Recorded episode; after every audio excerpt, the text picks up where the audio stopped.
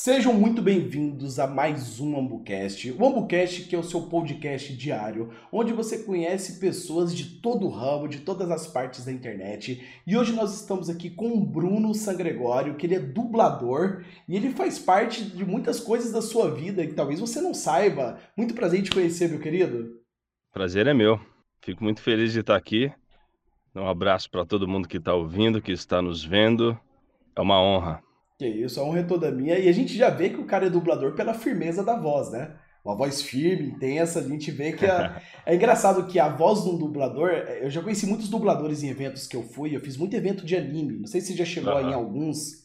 É, alguns. É, é, é, curioso, né? O tal do evento de anime. Eu conheci muitos dubladores e eu percebo que a firmeza na voz é muito grande, cara. Como que se torna um dublador? Essa é uma pergunta que muita gente deve te fazer.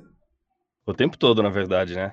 Uh, deixa eu me apresentar rapidamente, né? claro. né? Quando você diz um dublador, é, inclusive indiretamente eu vou responder a tua pergunta. Sim. Eu sempre me apresento como ator primeiro. Então, eu sou Bruno Sacramento, ator também dublador, porque na verdade as duas coisas estão atreladas, né? Você precisa Sim. ser ator para ser dublador. Claro. Uh, e eu trabalho em várias frentes, né? Então faço teatro, faço co algumas coisinhas para TV, para cinema, publicidade. É, tinha um, um, tinha não tenho, né? Um coletivo de cinema independente. Então sou roteirista também, diretor.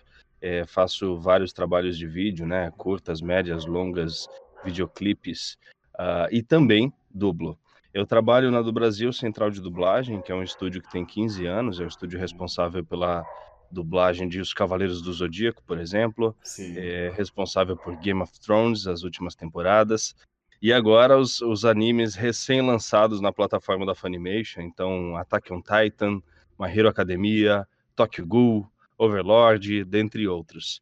E lá na do Brasil, que é um estúdio e escola de dublagem, durante alguns anos eu fui coordenador da parte da escola, Uh, hoje eu sou responsável pela parte de produção e um dos diretores também de dublagem. Então, assim, é... como todo bom artista, a gente tem que estar disponível, né? Então, Sim. você está aí para tudo, para o que der e vier, a gente canta, dança, sapateia, faz de tudo um pouquinho. e aí, respondendo a tua pergunta, como é que faz para se tornar dublador? Tem que ser ator. Então, o primeiro passo, fazer um bom curso de, de, de teatro, né? Um curso profissionalizante, uma faculdade, obter um registro profissional Segundo passo, fazer um bom curso de dublagem. E aí, para quem é de São Paulo, já indica do Brasil.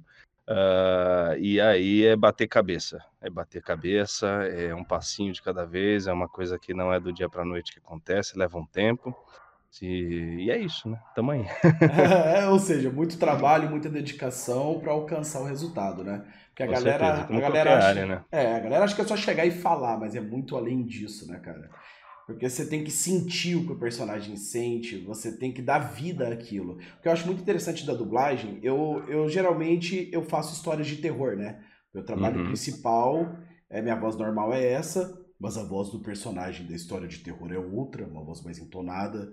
Então eu sempre trabalho muito com terror. E eu não fiz uhum. curso nem nada, mas eu sempre tive aquela dificuldade de você dar vida a uma coisa, né, cara? Porque é muito uhum. complicado. Como que você se sente quando você pega um personagem? Como que você dá vida a ele? Você dá essa magia a ele? Então, né, é, é engraçado que todas as perguntas elas giram em torno de uma mesma resposta, sempre Sim. o trabalho do ator, justamente. É, muitas pessoas sentem, né, uma certa dificuldade, né, um certo desafio quando chegam no mercado, justamente porque Sim. Não entendem, né? Pensa que, ah, trabalho com voz, então se eu sou locutor eu posso fazer dublagem, se eu trabalho com rádio eu posso fazer dublagem. Não necessariamente, são coisas diferentes. Porque uma coisa é, é, você colocar a tua voz, de fato, num programa ali diário na rádio, na televisão, uhum. podcast, enfim. Outra coisa é você interpretar e sentir aquilo que o ator está sentindo ou que a personagem está sentindo na tela, que é totalmente diferente porque vai além de mim, entende? É Sim. diferente daquilo que o Bruno Sangregório, ator, faria, porque as minhas escolhas como ator, quando eu estou no palco, quando eu estou fazendo um trabalho de vídeo, são diferentes, né? Ou seriam diferentes das escolhas daquele ator que está na tela, daquela personagem. E aí que está o grande, a grande barato da coisa, sabe? É, é você se conectar, entender aquilo que a personagem está vivendo, é, se colocar no lugar dela, de fato, porque é um trabalho muito grande de, de, empatia, né? Você se colocar no lugar do outro, a ponto de viver as dores dele se preciso. Então, é, tudo parte do trabalho do ator. Você, quando chega, mesmo para fazer um curso de dublagem, né? Uh, porque o curso de dublagem ele, ele acaba sendo uma coisa mais técnica, ele vai te ensinar a dublar efetivamente, ele vai te ensinar a, a sincronizar, né, a bilabial e tal. Mas o que você precisa antes disso é já ter uma bagagem de interpretação, justamente para ter os recursos, para ter as ferramentas, né? Então, quando você chegar para mim e falar, Bruno, ó, agora você vai dublar um padre e essa série é o seguinte: esse padre, na verdade, ele é um pedófilo, ele está abusando algumas crianças, enfim, e aí ele foi preso, e aí ele foi estuprado na prisão, e aí aconteceu, enfim, ele teve um grande trauma, depois ele aceitou uh, uma religião XYZ, virou uma outra pessoa. Eu, sabe, quando você me, me colocar numa situação dessas, eu preciso ter um mínimo de recurso como ator para desenvolver o mesmo trabalho que aquele cara que está lá fez. É claro, né? Uh, eu não preciso ser um pedófilo, eu não preciso, enfim, Sim. ser um monstro, um vampiro, eu não preciso morrer para saber como é morrer em cena. É, Basta eu entender alguns recursos e elementos básicos. Uh, mas se eu tenho esse trabalho já como ator e essa prontidão, né, essa disponibilidade, é, eu chego no estúdio, vejo a cena pela primeira vez, uma, duas, três vezes, e aí a gente grava. É assim que funciona. Então, é, é mais uma vez, a necessidade de ser ator, né? É, o cara que fez o filme lá, seja um filme em inglês, japonês, enfim, seja um anime, um game, aquele ator que fez a primeira voz, né, que fez o trabalho inicialmente, ele teve um tempo para se trabalhar. Ele teve um tempo de processo, ele foi pesquisar, Sim. ele foi dirigido, ele ficou meses, às vezes anos trabalhando naquilo.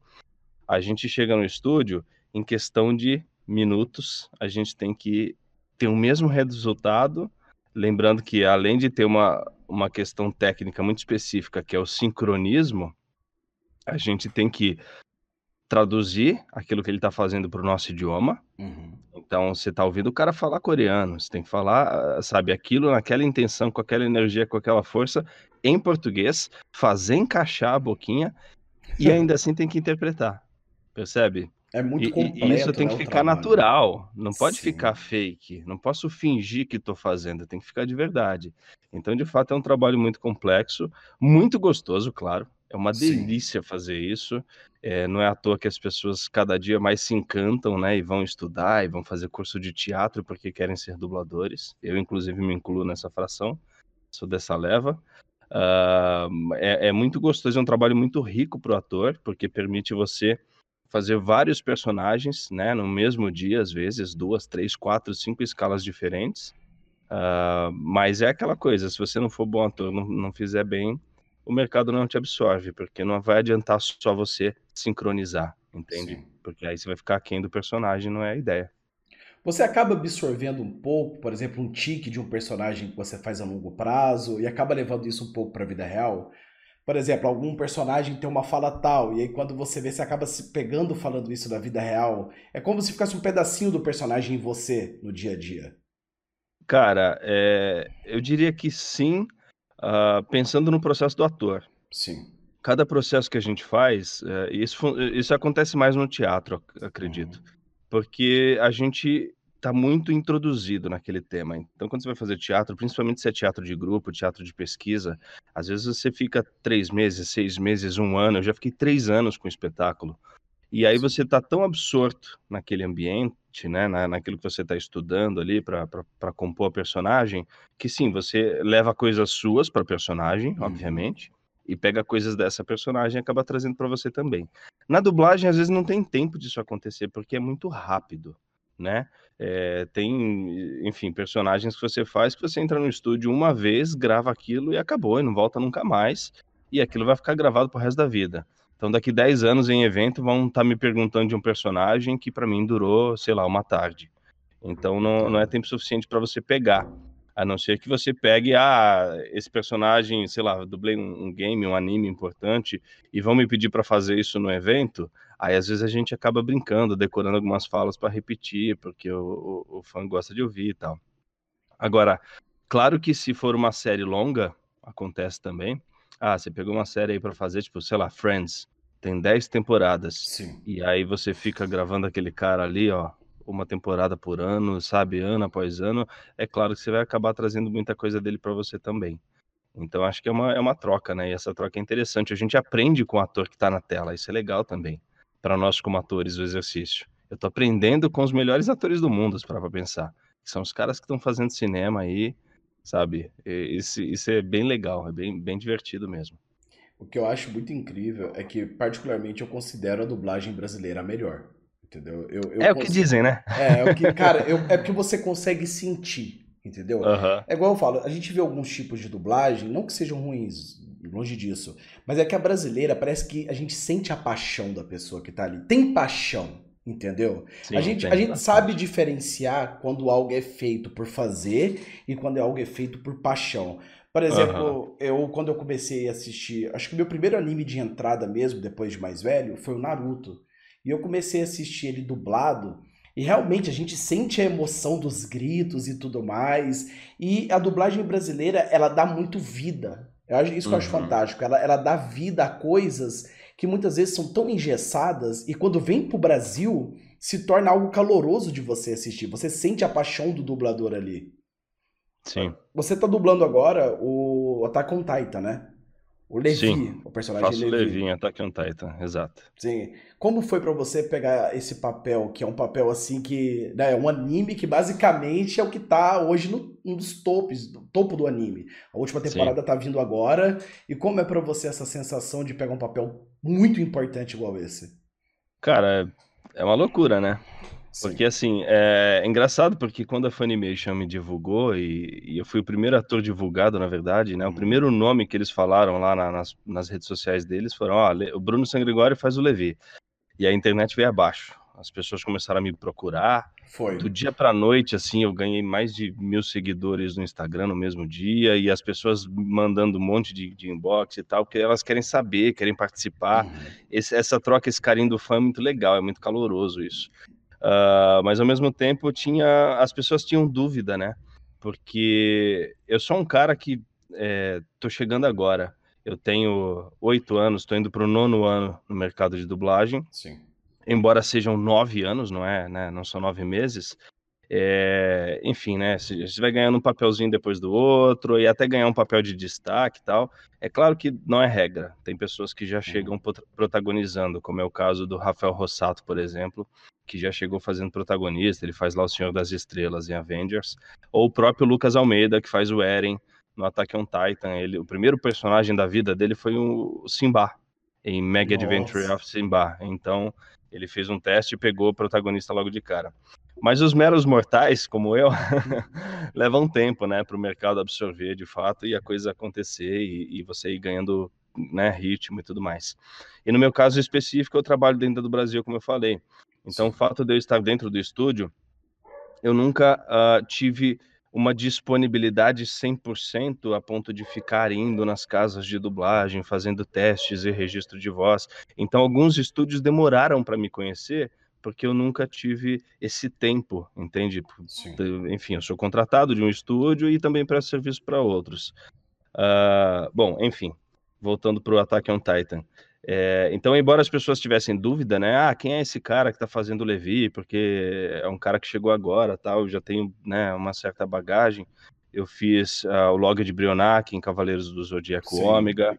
Eu fiz o Danny Williams em FIFA 18, FIFA 19. Fiz o Gendry em Game of Thrones.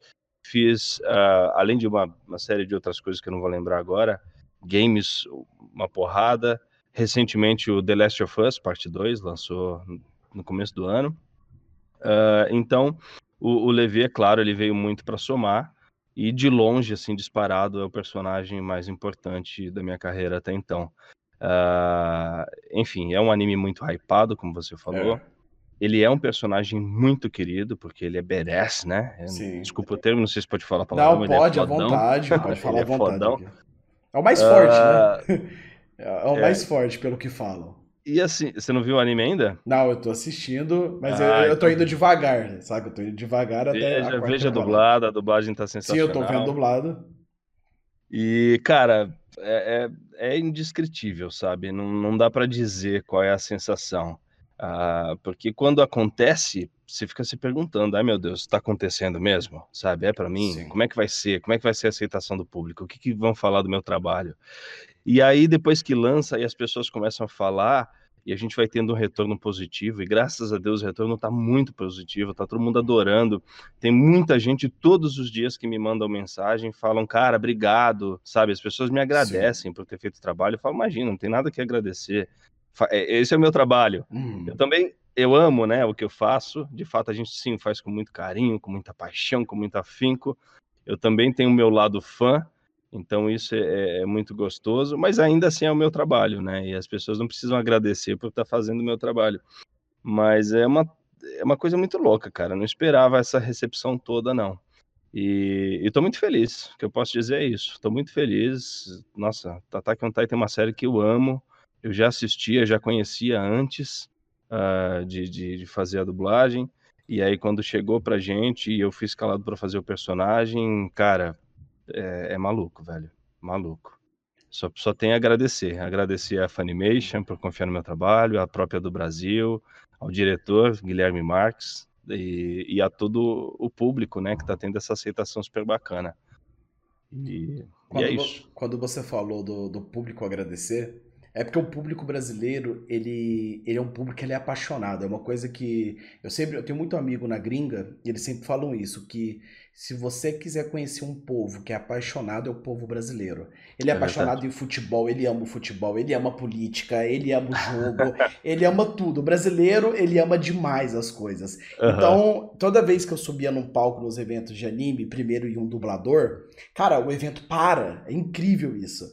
Uhum. O evento para, todo mundo senta pra ouvir. É diferente de um youtuber, por exemplo, quando o youtuber sobe, é aquele away, aquela gritaria e tal. Mas quando entra um dublador, é um respeito muito grande. A pessoa uhum. senta e quer ouvir, quer ouvir a experiência, quer sentir as coisas.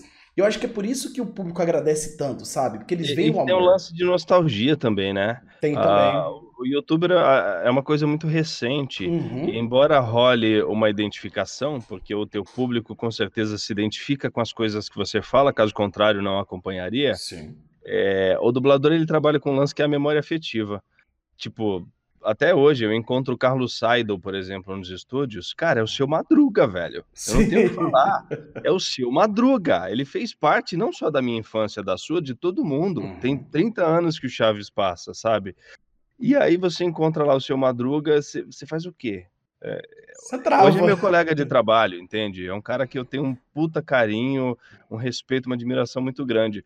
Mas ele é o seu Madruga, então a gente sempre vai ter esse brilho no olho, sabe? Esse tratar diferente, porque eh, essas pessoas acompanharam a nossa infância, né? No caso, quem está mais tempo. Sim. Eu, mais uma vez, estou completando meu nono ano, estou indo para 10 anos de carreira, é, ainda é uma coisa recente. Muitas pessoas já me conhecem dos games, principalmente, né? Dos games que eu, que eu participei da localização e tal. Uhum. É, o Manny, né, em The Last of Us também foi um marco para mim, muita gente me procurou, é um jogo que, cara eu sou amarradaço de águas, também. né, cara?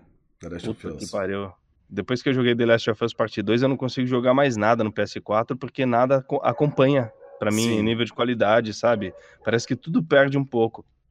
É... E, e, e, embora eu esteja chegando agora, eu percebo que já tem uma molecada nova aí. E, cara, o movimento otaku no Brasil é muito forte, né? De é. fato, as pessoas amam muito, elas querem saber, querem conhecer, querem fazer parte. Uh, é muito doido. As pessoas mandam mensagem dizendo, cara, te amo. Te... Como assim? Você não me conhece? Como é que você me ama? Não, porque você fez o Levi, eu te amo. Caramba, o que, que é isso? Então, assim, a gente está vivendo uma nova era de ouro dos animes, né? Uh, isso aconteceu lá atrás, nos anos 90, com a Rede Manchete. Verdade. Veio muita coisa de anime pro Brasil. Aí depois disso teve a época do Animax.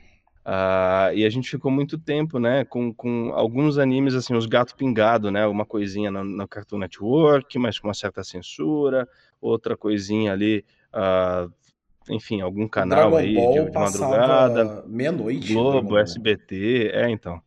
Uh, agora, né, recém, o Netflix, mas com essa onda de chegada de streamings, né, e agora Crunchyroll, Funimation, Sim. o canal Loading, que estreou ontem, que inclusive hoje está exibindo Attack on Titan dublado, já Olha, que na TV loucura, né? aberta. Né? Uh, então a gente está vivendo uma era muito bacana, assim, para quem é otaku, para quem é geek, gosta de, de, de, ver animes e tal, é, esse é o momento. E eu tenho certeza que daqui um tempo, 10, 15, 20 anos, provavelmente vão estar tá falando sobre isso em, em, em eventos de anime ainda, Sim. como você falou. Sabe, vão estar tá falando do Levi, não só do Levi, todos os outros personagens aí. É, eu tenho personagem Overlord também, faço Brain Anglos, é, faço Steven Starface em Blood, Blood Blocked Battlefront, faço Shishikura em My Hero Academia. Uh, então, uh, ainda estão falando muito só do Levi, porque a novidade Sim. e o hype da Attack on Titan tá, tá muito alto.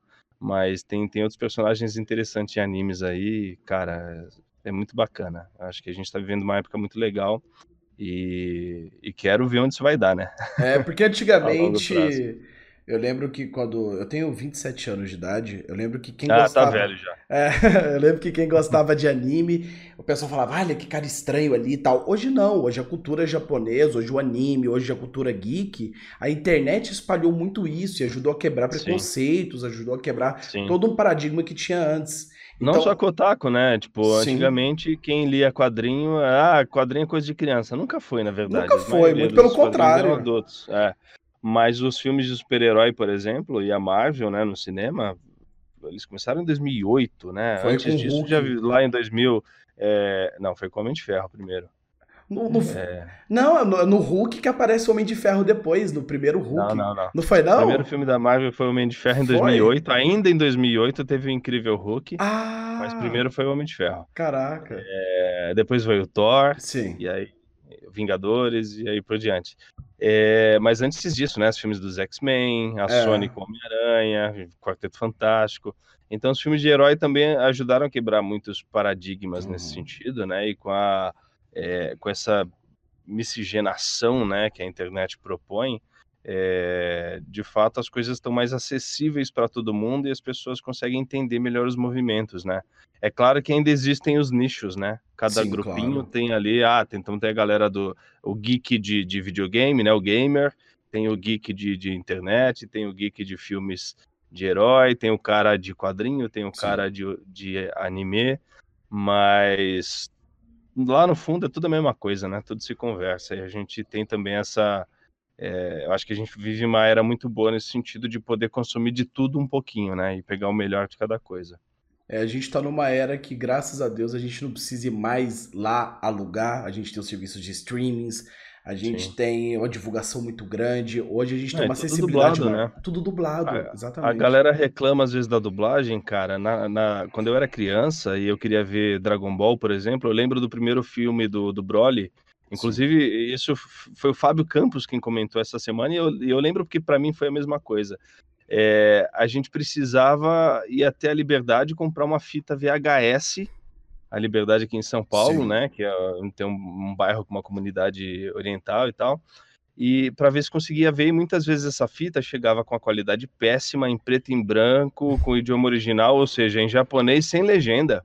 Era assim que a gente assistia, ficava passando de amigo para amigo, aí alguém gravava e dizia, ah, porque eu tenho a fita, e aí passava pro outro na escola. Era assim que a gente assistia anime.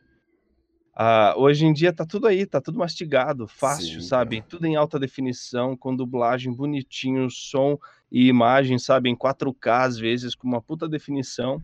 E aí, enfim, aquela coisa, né? O que vem fácil, às vezes não dá o, o mesmo é... valor. Quem, quem viveu lá nos anos 90 sabe o que eu tô falando.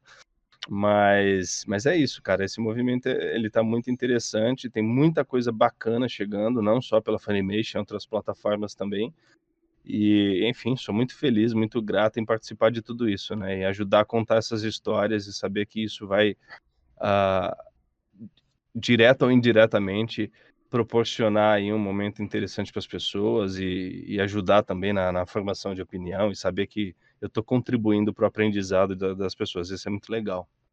É, você sente diferença quando você, por exemplo, você fazer a dublagem de um anime para um jogo? Você tem diferença em questão do roteiro que você recebe, da forma que você tem que fazer, a produção, porque eu não entendo muito da parte da produção. Uma vez eu conversei com o Wendel Bezerra, ele me falou que teve uma vez, a primeira vez que o Goku morreu, ele falou que ele não sabia que o Goku ia morrer. Ele chegou no estúdio, entregaram para ele o papel e tava lá, o Goku vai morrer. Aí ele leu e falou: O que, que é isso? Aí ele: Não, o Goku vai morrer hoje, você vai ter que fazer a morte do Goku. Então, como, como que é a diferença de cada tipo de produção? A de jogo, a de série, a de filme? Cara, é, primeiro que a gente não recebe roteiro, né? Como você está dizendo. Ah, no- essa coisa do toma aqui o roteiro não acontece. Não é como um roteiro de teatro, de cinema, onde a gente tem um tempo para ensaiar. Não, isso não é, não é bem assim. A gente só põe a mão no roteiro, de fato, no papel, quando a gente entra no estúdio, dentro da cabine, aí tem um púlpito, né? Que a gente chama de Uhum. bancada, com o script, a, a telinha da TV, o microfone, e aí o, o- o teu diretor diz. É, no caso do Wendell fazendo Goku, era um personagem recorrente, fixo, que ele já conhecia. Então ele Sim. já sabia que ele estava indo até a Alamo, a Alamo provavelmente, para gravar o Dragon Ball. Mas hum, diariamente, né, a gente dubla sem saber o que vai fazer. Hoje eu gravei dois produtos diferentes, eram dois realities. Um era um negócio de, de, de animais, de, de cachorro, de veterinário, e agora à noite eu fiz um documentário e uma coisa não tinha nada a ver com a outra. Então, como eu falei, é, a dublagem permite você brincar com vários personagens ao longo do dia. E você não faz ideia do que seja nenhum deles. Você chega no estúdio, pega o script e o teu diretor diz, ó, você vai fazer, sei lá, o Homem 5 no Anel 85 deste programa que tá aí, que você não Uhum. sabe o que é, nunca viu. Muitas vezes o diretor nem sabe direito o que é para te dizer, para te dar um briefing. Ah, ou ele vai te dizer, ó, é um filme, esse filme é um, é um filme de ação, ele vai para passar não sei aonde, vai para Amazon Prime, tá acontecendo isso, isso, isso, não sei o que, você vai fazer o personagem tal, que tem esta função, né, e vai te dar um- uma orientação breve, e você abre o script ensaia e grava. É assim que funciona. É Sim. muito rápido. Hoje a gente nem tem mais papel, né? É, são poucas as casas que trabalham com papel, porque depois do lance da pandemia, primeiro, a gente teve que investir nisso aqui. É, o que já é absurdamente caro eu estou, é, eu tô dentro da minha casa. Então aqui é o meu Sim. home studio. Eu investi em equipamento técnico, então eu tenho aqui o, o- o meu computador que eu tô falando contigo, o microfone, todo o ambiente acústico. Ah, porque ah, como é que funcionam as gravações hoje? O estúdio, ele entra em contato comigo, diz, Bruno, ó, tem uma escala para você na quarta-feira às 11. Você pode? Sim, posso. Ele vai me ligar, o técnico vai entrar em contato comigo, enfim, WhatsApp, e ele vai me passar um link, eu conecto nesse link e ele vai me dar acesso a um programa para a gente gravar remotamente. Da hora. Então, neste programa, eu vou ver o filme e o script e eu falo com o diretor e com o técnico só aqui. Nem estou no mesmo ambiente que eles. Ou seja, eu não faço ideia do que está acontecendo. A gente ensaia e grava, e não tem nem papel mais. Ah, é claro que assim, o mercado ele está trabalhando hoje de uma forma meio híbrida, né? Então, ah, já voltou as né, voltaram as gravações presenciais, mas de forma ainda, é, enfim, os, mudou tudo, né? O tempo é outro, a gente não pode ter a mesma correria que tinha antigamente, então a gente reveza um pouco a gravação presencial, da remota, e isso varia de estúdio para estúdio. É, o game, ele é ainda mais diferente, né? Porque no caso do filme, da série, do desenho animado, da novela, qualquer produto audiovisual de cinema ou televisão ou que vai para o streaming que eu duble, eu vou ter uma ordem cronológica. E geralmente o filme está pronto, Sim. né? Então, a não ser que seja o Vingadores para cinema ou um Game of Thrones que tem sigilo absoluto e vem a tela toda travada, o que é uma merda, Sério? ferra a gente, é horrível.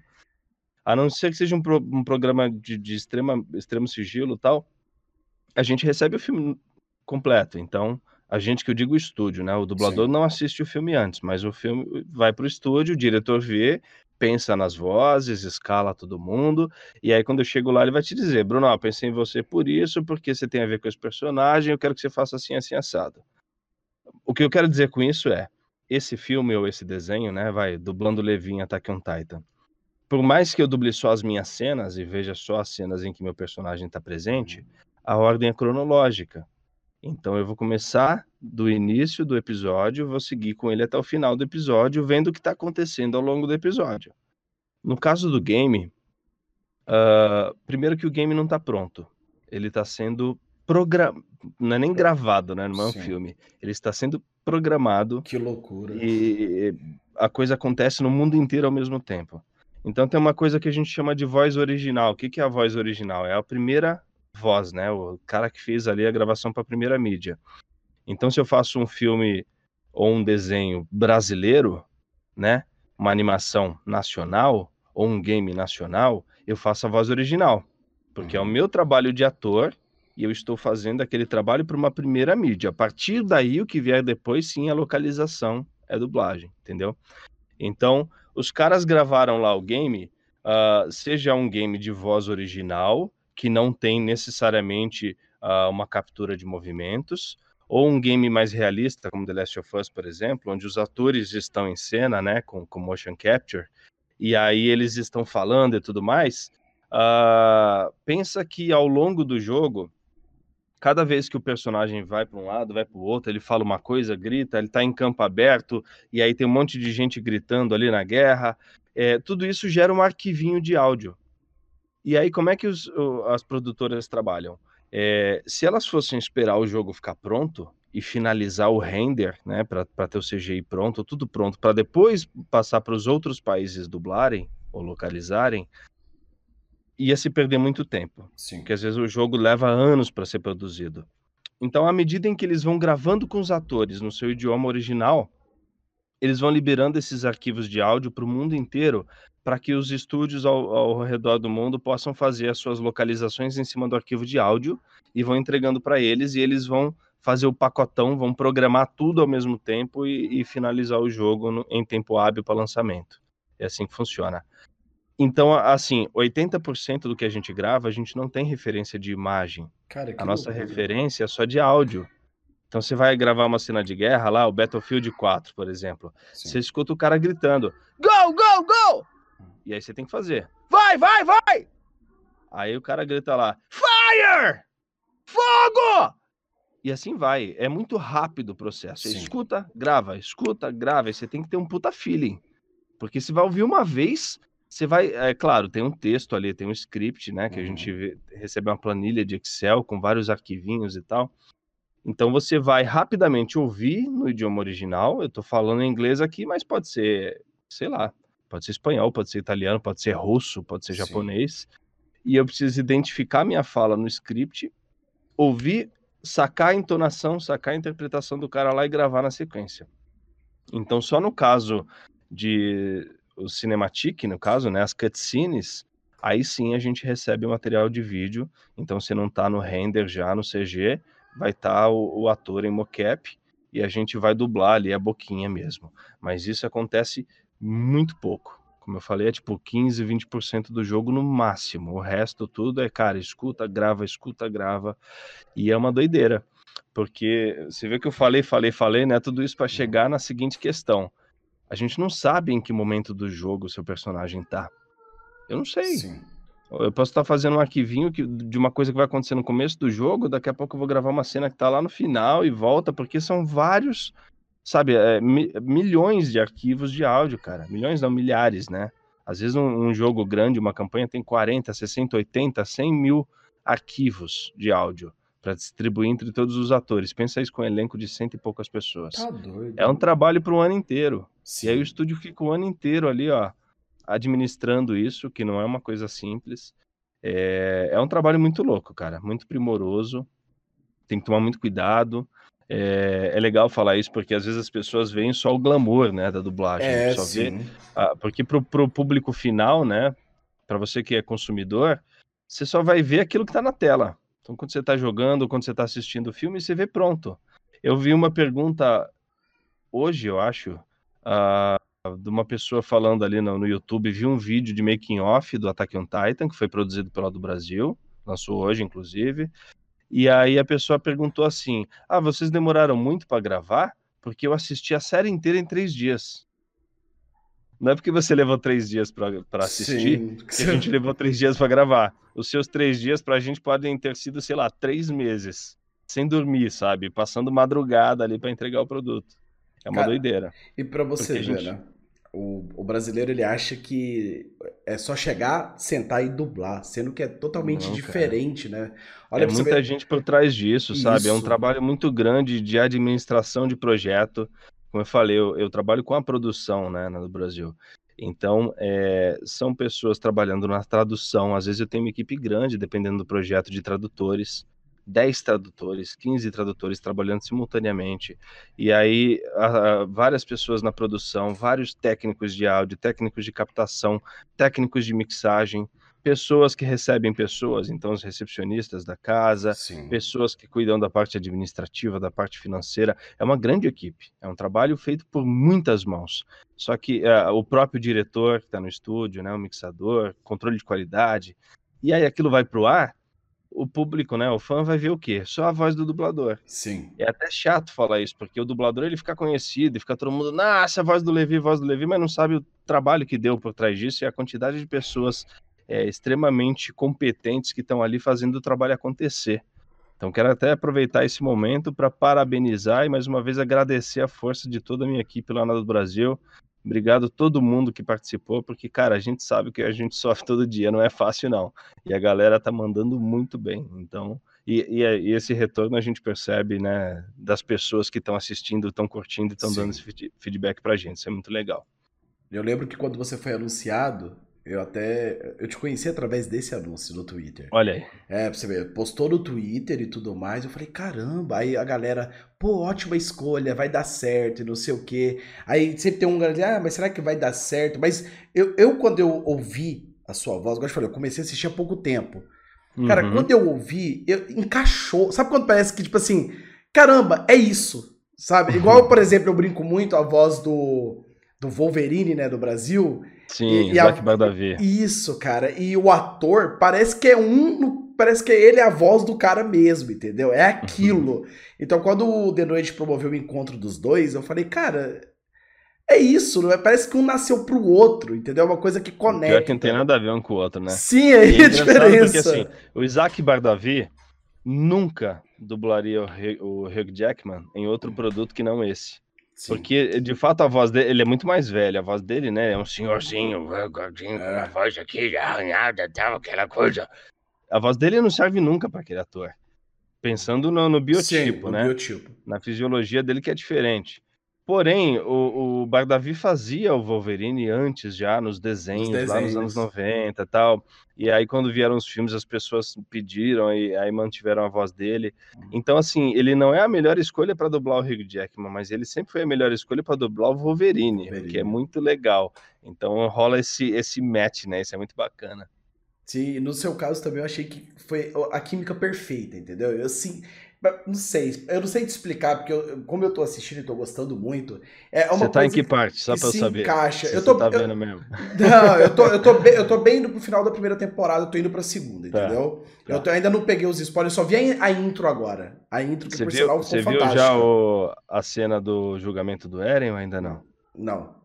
Ah, então você tá bem no começo. Não, eu tô bem no começo. Eu tô assistindo com meu filho, que eu tenho um filho de 6 anos, entendeu? Então a gente assiste junto. Eu tô apresentando os animes pra ele. A gente começou com Yu-Gi-Oh! Seu filho de 6 anos tá assistindo Attack on Tá, tá.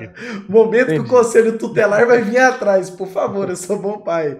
A gente... Ah, mas na minha época a gente via Cavaleiros tá também. Tá doido. Tá todo mundo aí tranquilo. Cara, naquela época que a gente assistia. Não tinha muito desse negócio de idade. Passava, a gente tava lá. O pai não via, a gente tava lá assistindo. Então a gente começou com Yu-Gi-Oh!, Pokémon, e agora eu tô apresentando o um ataque para ele. Porque quando eu vi sozinho, Legal. ele falou, pô, mas esses gigantão aí faz o quê, pai? Eu falei, não sei, quer assistir comigo? Ele quer. Aí ele veio junto aqui para assistir. E assim, eu acho incrível o como. Por exemplo, na época que o meu pai eu morava na casa dele, ele que me apresentou também, sabe, os animes, ele que me apresentou os filmes, essa coisa. Então é uma tradição meio que o brasileiro tem, né, cara? De você chegar com seu uhum. filho, ô, oh, vem cá assistir. Meu filho viciou em Pokémon, meu filho viciou em Yu-Gi-Oh! Tudo que era da minha fase eu tô passando pro meu filho. E é eu legal. acho que isso é uma coisa muito mágica, mano. É uma coisa assim Bacana. que eu, eu, sinto muito prazer em assistir, sabe? Uhum. Com ele. É, com, é uhum. como se eu estivesse passando uma sementinha minha para ele. Legal. Eu, Parabéns. Que isso, obrigado. A gente está aqui na fase final do AmboCast e eu quero te fazer três perguntas que são, são perguntas que a gente chama de provocações, entendeu? Que, você já assistiu na época do na TV Cultura um programa de um entrevistador chamado Abruhama, que é um Sim. senhorzinho. Então, eu, eu, me inspiro muito nele nessas três perguntas, porque eu assistia muito com a minha tia, que é negócio do, do mais velho passar por mais novo. A minha tia ela era filósofa, então ela sempre assistia aquele programa e eu era apaixonado naquilo. A primeira Legal. pergunta é: Se você não fosse dublador, ator, se você não vivesse da arte, porque é uma arte, né? Você atuar, você dá vida, você dá voz, é uma arte. Se você não vivesse da arte, do que você viveria? Cara, não sei. Não sei porque assim, uh, quando eu penso em fazer qualquer outra coisa que não seja interpretar ou dublar, tudo tem arte envolvida. Eu, quando Sim. comecei, né, já de criança eu desenhava. E o meu sonho de criança era ser desenhista, era trabalhar com quadrinhos. Depois eu, eu mudei, aí queria trabalhar ainda com desenho, mas não com quadrinho, e sim com desenvolvimento de games e tal. Aí depois eu comecei a tocar, tive banda de rock, então queria me envolver com música. Depois veio a dublagem, o cinema. Então, em todos os, os vários momentos da minha vida, a arte sempre esteve presente. É, embora eu acho que o ser humano ele tem que se adaptar e a gente está aí e está disponível para fazer qualquer coisa. É, isso não quer dizer que eu tenha trabalhado a vida inteira com arte, pelo contrário. Eu comecei trabalhando com escritório de contabilidade e durante alguns vários anos da minha vida eu trabalhei em ambiente corporativo. Então, assim, é, ainda hoje, né, embora eu trabalhe com dublagem, trabalhe interpretando, eu sou produtor.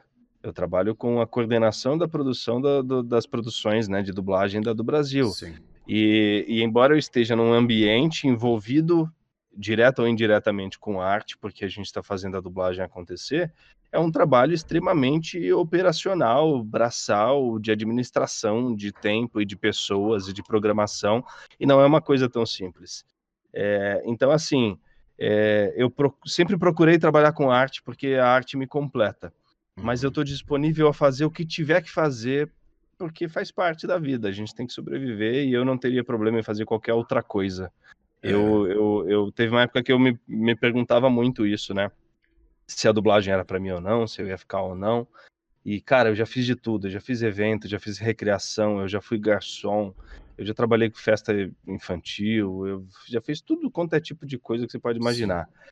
É, e aí, uma vez eu, eu, me fiz essa pergunta que você está fazendo agora, e eu lembro que a minha resposta para mim mesmo foi: é, você não precisa fazer o que você escolheu fazer para ser feliz.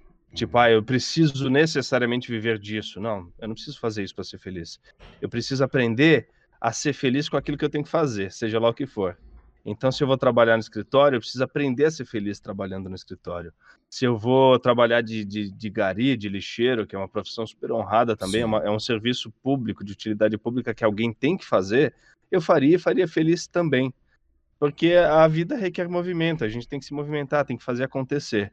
E eu tô aí, tô disponível, não sei o dia de amanhã, entende? Qualquer coisa pode acontecer. E eu espero estar tá pronto para o que vier. Eu te entendo é bem, é porque quando eu perdi a minha empresa, que eu tinha uma empresa bem pré-estabelecida, não, a gente não tinha nada para poder gerar renda. Eu virei para minha esposa e falei: faz uns bolos que eu vou vender na praça. Peguei, peguei, peguei é um pacotinho de bolo, fui vender, vendi e hoje esse, é, essa venda, né? Essa brincadeira nossa se tornou empresa da minha esposa. Olha que louco. Olha então, assim, é o que a gente A gente faz o que tem que fazer, né? É, o, o brasileiro, ele é isso. A gente tem que fazer o, o ser humano, não é, é, só brasileiro, não. O, é ser, o ser humano. A gente tem que se virar, é. A, a gente, gente aprende.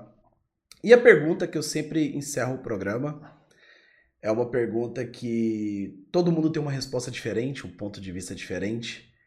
Que bom, que, né? Já pessoas fosse tudo é, igual. que, que para você, o que é a vida? Cara, para mim a vida sei lá, é uma fase, é uma passagem. Eu não sei o que veio depois, o que vai vir depois, né? Uhum. Independente das crenças de cada um, eu não sei o que vem depois, porque eu não lembro daquilo que foi antes, se é que foi alguma coisa. Sim. Mas a vida é movimento, né? Como eu falei. É, eu acredito que qualquer coisa parada atrofia, sabe? Verdade. A Terra gira, né? A Terra precisa se movimentar os planetas, os astros, os átomos, enfim, foi entrar no assunto de física quântica, que tudo está em constante movimento, inclusive nós. Então a gente precisa fazer dessa nossa breve passagem aqui o, o melhor que a gente puder, saca? Eu Sim. não posso ficar sentado reclamando da vida a vida inteira, porque reclamar não faz a coisa acontecer. É como é você falou, no momento de desafio, no momento de dificuldade, você foi fazer bola e foi vender na praça. E é isso, tá certo. Uhum. Então, assim, é, a gente tem que se movimentar. É claro, se a gente escolhe fazer uma coisa conscientemente e, e consegue viver daquilo que a gente escolheu, caraca, velho. Melhor coisa que, que felicidade, melhor coisa Sim. do mundo. Ainda assim, é, é, continuar, né, cara, não passar por cima de ninguém, né? Uhum. Todo mundo tá na, na, na mesma pegada, é, nós somos seres de luz, né? Vibramos a mesma energia e, e a gente precisa entender o nosso espaço, sabe? Respeitando o outro sempre, não querendo passar por cima de ninguém, mas fazer aquilo que nos completa. Então, se você tem um sonho, se você tem um hobby, se você tem um dom, ah, eu gosto de tocar violão, eu gosto de, sei lá, andar de moto, Sim. Eh, eu gosto de saltar, seja o que for, vai fazer, vai curtir tua vida, vai viver, porque ela é uma só, né? A gente precisa tirar o máximo que a gente puder dela enquanto a gente está aqui. É, coisas, isso aqui, ó, né? Isso aqui, é. isso fica, a gente não sabe. Uh, então, matéria a gente conquista, né? Esse ano de 2020 foi um ano extremamente desafiante, mas foi um ano para a gente aprender, para a gente se adaptar, para a gente entender como as relações fazem falta, né? Nesse momento de, de, de, de solitude, né? Onde as pessoas não podem mais se abraçar, onde as pessoas não podem é, ter, ter momentos de comunhão é que a gente vê o quanto isso faz falta. Então, o que eu posso dizer é isso. Eu coloquei uma coisa na minha cabeça, quando eu era adolescente, eu disse para mim mesmo que eu queria ser dublador, e eu fui fazer o movimento que eu tinha que fazer para chegar lá. Eu descobri que eu tinha que estudar, eu fui estudar, fui fazer Sim. curso de teatro, fui fazer curso de dublagem, ralei pra caramba, bati muita cabeça, sofri muito e sofro até hoje, mas eu não faria diferente, faria exatamente isso se tivesse que fazer de novo. Então eu acho que é isso. Se eu pudesse dar um conselho para todo mundo, é, cara, você tem uma coisa que te, te movimenta, que te completa, faz o que tiver que fazer para chegar lá. Porque o esforço ele é necessário. Nada se conquista assim, ó, de mão beijada, não, não cai do céu. Não passe em cima de ninguém, porque a gente não precisa. Ao invés de atropelar as pessoas, a gente pode envolver as pessoas e trazê-las uhum. junto conosco. Mas é isso, vamos junto, sabe? Vamos junto que a gente está aqui só para aprender. É, isso que você falou é verdade. Eu tava até brincando com a minha esposa hoje que eu tô sentindo falta do trânsito da escola do meu filho. Olha que loucura. tô sentindo falta daquela briga dos carros um em cima do outro tentando ah, parar ah, pra eu escola. falta porque eu moro em São Paulo, velho. Ah, São Paulo. Eu moro em Goiânia. São Paulo é o tempo todo, essa briga aí não vai. Então, Enquanto eu estiver saindo de casa, tem trânsito. Então eu falo muito isso, que parece que 2020 veio pra gente relembrar de coisas básicas. Até a própria internet, né, tá virando isso. Por exemplo, o que a gente tá fazendo aqui era o que nossos avós ouviam na rádio. Entendeu? A gente Sim. tá ouvindo uma conversa. E hoje a internet voltou para isso aqui. para um microfone, outro microfone e duas pessoas se conhecendo e conversando. Olha, uhum. ao invés de toda aquela tecnologia, aqueles efeitos que a gente tem dentro do YouTube, toda aquela coisa, não. A gente está fazendo a coisa mais básica da comunicação. Duas uhum. pessoas conversando uma com a outra. E primeiramente. a internet ajuda nesse sentido também, né? Pra caramba. a gente não pode ter esse, esse momento, uh, que nem as pessoas que a gente sente falta, né?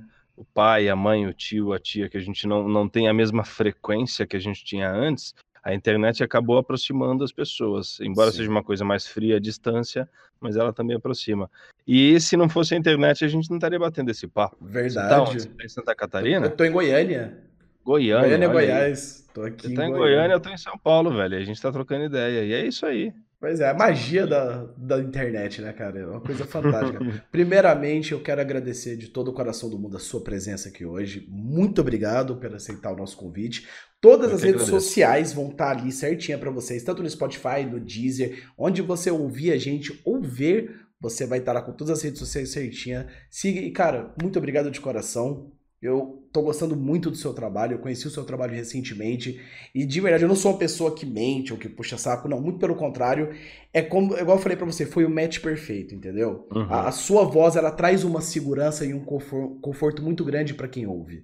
Eu acho que você vai, você vai ouvir isso muito nos comentários aqui do AmbuCast. Então, muito obrigado, Deus te abençoe. Fico e... muito feliz, muito feliz de ter esse feedback e, e mais uma vez só tenho a agradecer. Agradeço o convite, Agradeço é, esse feedback positivo em relação ao meu trabalho. E para vocês todos que estão assistindo, é, se não estão ainda, assistam Attack on Titan dublado. E, e é isso, cara. Obrigado. Obrigado é de isso. coração. Foi feito com muito carinho, com muito amor, tenho certeza disso. Obrigado. E você que está assistindo o Ambucast, muito obrigado, seja no seu carro antes de dormir. Muito obrigado pela sua companhia, muito obrigado pela sua audiência. Vejo vocês no próximo episódio. Fui. Valeu.